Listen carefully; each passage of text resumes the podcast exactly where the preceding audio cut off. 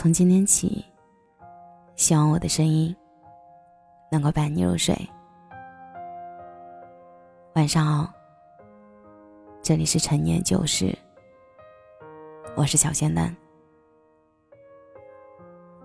最近我在脱口秀第三季里看到了一丝自己的影子，这是第一次感觉代入感有些强烈。新的一季。涌进了一批新的浪潮，之前的人面对来势汹汹的新人闯入，在言语间表露出些许不安。张博洋被淘汰的那期说道：“掉队比放弃的感觉更难受。”的观点，他用不在乎去掩饰内心的太在乎。他说：“我真的不想为了努力而拼命。”但没有办法，好像大部分行业都是这样。一旦有一部分人开始拼命，而剩下的人为了生存，也只好拼命。还没等我反应过来，就看到庞博、呼南、思文一个个的冲了出去，跑在最前面。面对这个情况，我的心态还算健康，继续保持自己的节奏。但这个时候，我的背后传来一阵急促的脚步声，回头一看，是姜子浩、吴星辰，绝对不行。所以，我来参加节目，与其说是想出名，不如说是怕掉队。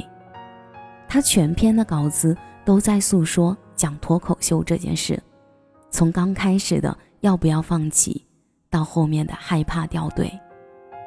这个过渡已经从主动选择变成被动妥协，而造成这样的结局，因为过于自信，一直待在自己的舒适区，没有丝毫的紧迫感去察觉现在所处的环境是否稳定。他最初的选择退赛，是因为写不出好的稿子，想给观众留下好的印象，而选择去游玩。放松，可瓶颈是每个人都会碰到的阶段。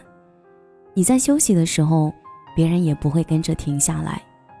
所以，在后来发现一同前往的人早已不见踪影，而身后还有一批人在开始追赶。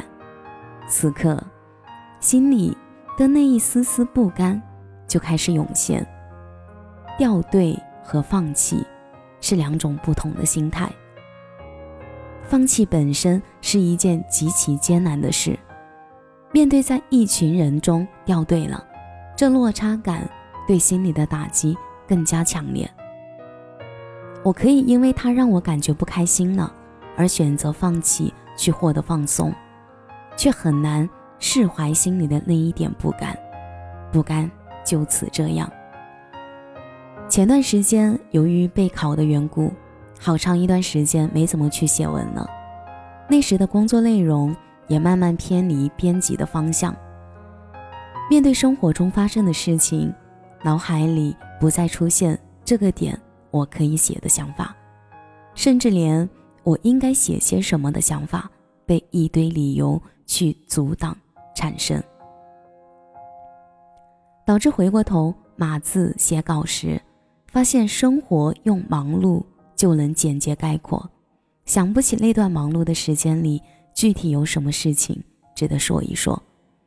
努力去回忆，却在想寻找生活细节时感受不到身上的那种以第三视角去看待身边事儿的态度。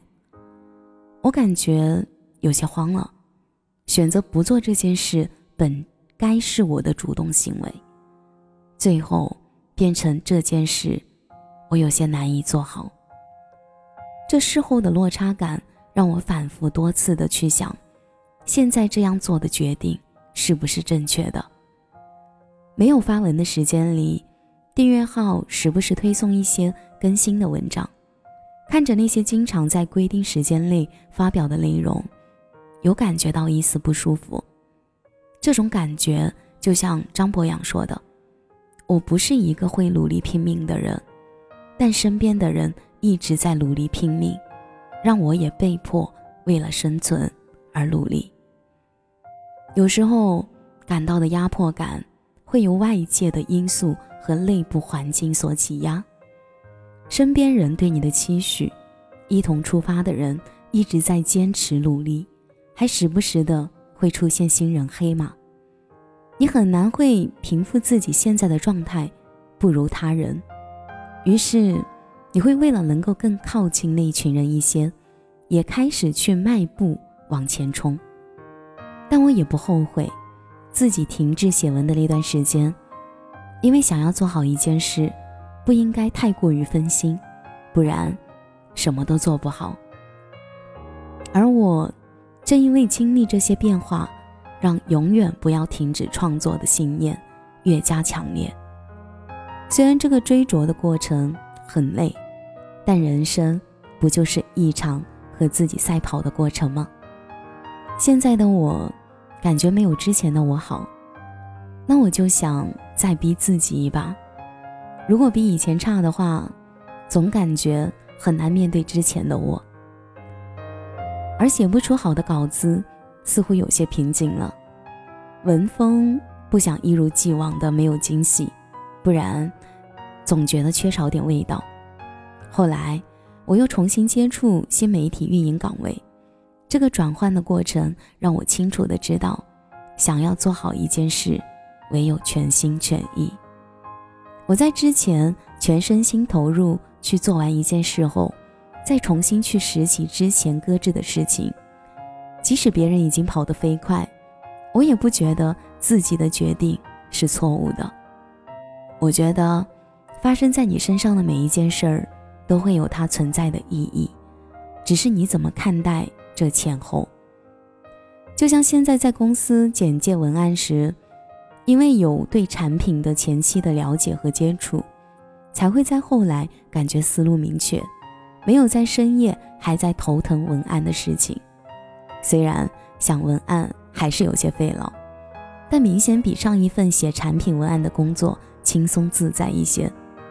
这里面多了一份底气，是从前期的积累中。获得的，我想，那些经历过的事情，再后来都会变成你自身的经验、财富。关键在于你懂得运用。张博洋还说：“你们真的也应该经历一次退赛。”现在想来，我已经明白他想表达什么了。或许，是只有你去经历了一些所谓的意外。你才会清楚的认知以外的东西。思来想去，不管是已经走远的同行人，还是出现的新人黑马，都不是困扰我的因素，是现在的我和之前的我不停的在较劲。选择放弃是之前的我做出的选择，而怕掉队是现在的我表现出的不甘。人。不过是喜欢一再的对比，追求很高，野心永远不满足，而不去做一件事和没有做好一件事会造成截然不同的心态。我却希望自己有选择权去决定做不做，有能力控制做好的程度。所以，不管是放弃还是掉队，我只要快乐就好。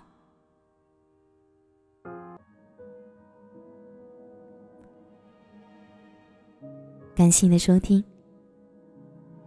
这里是陈念旧事，我是小咸蛋。节目的最后，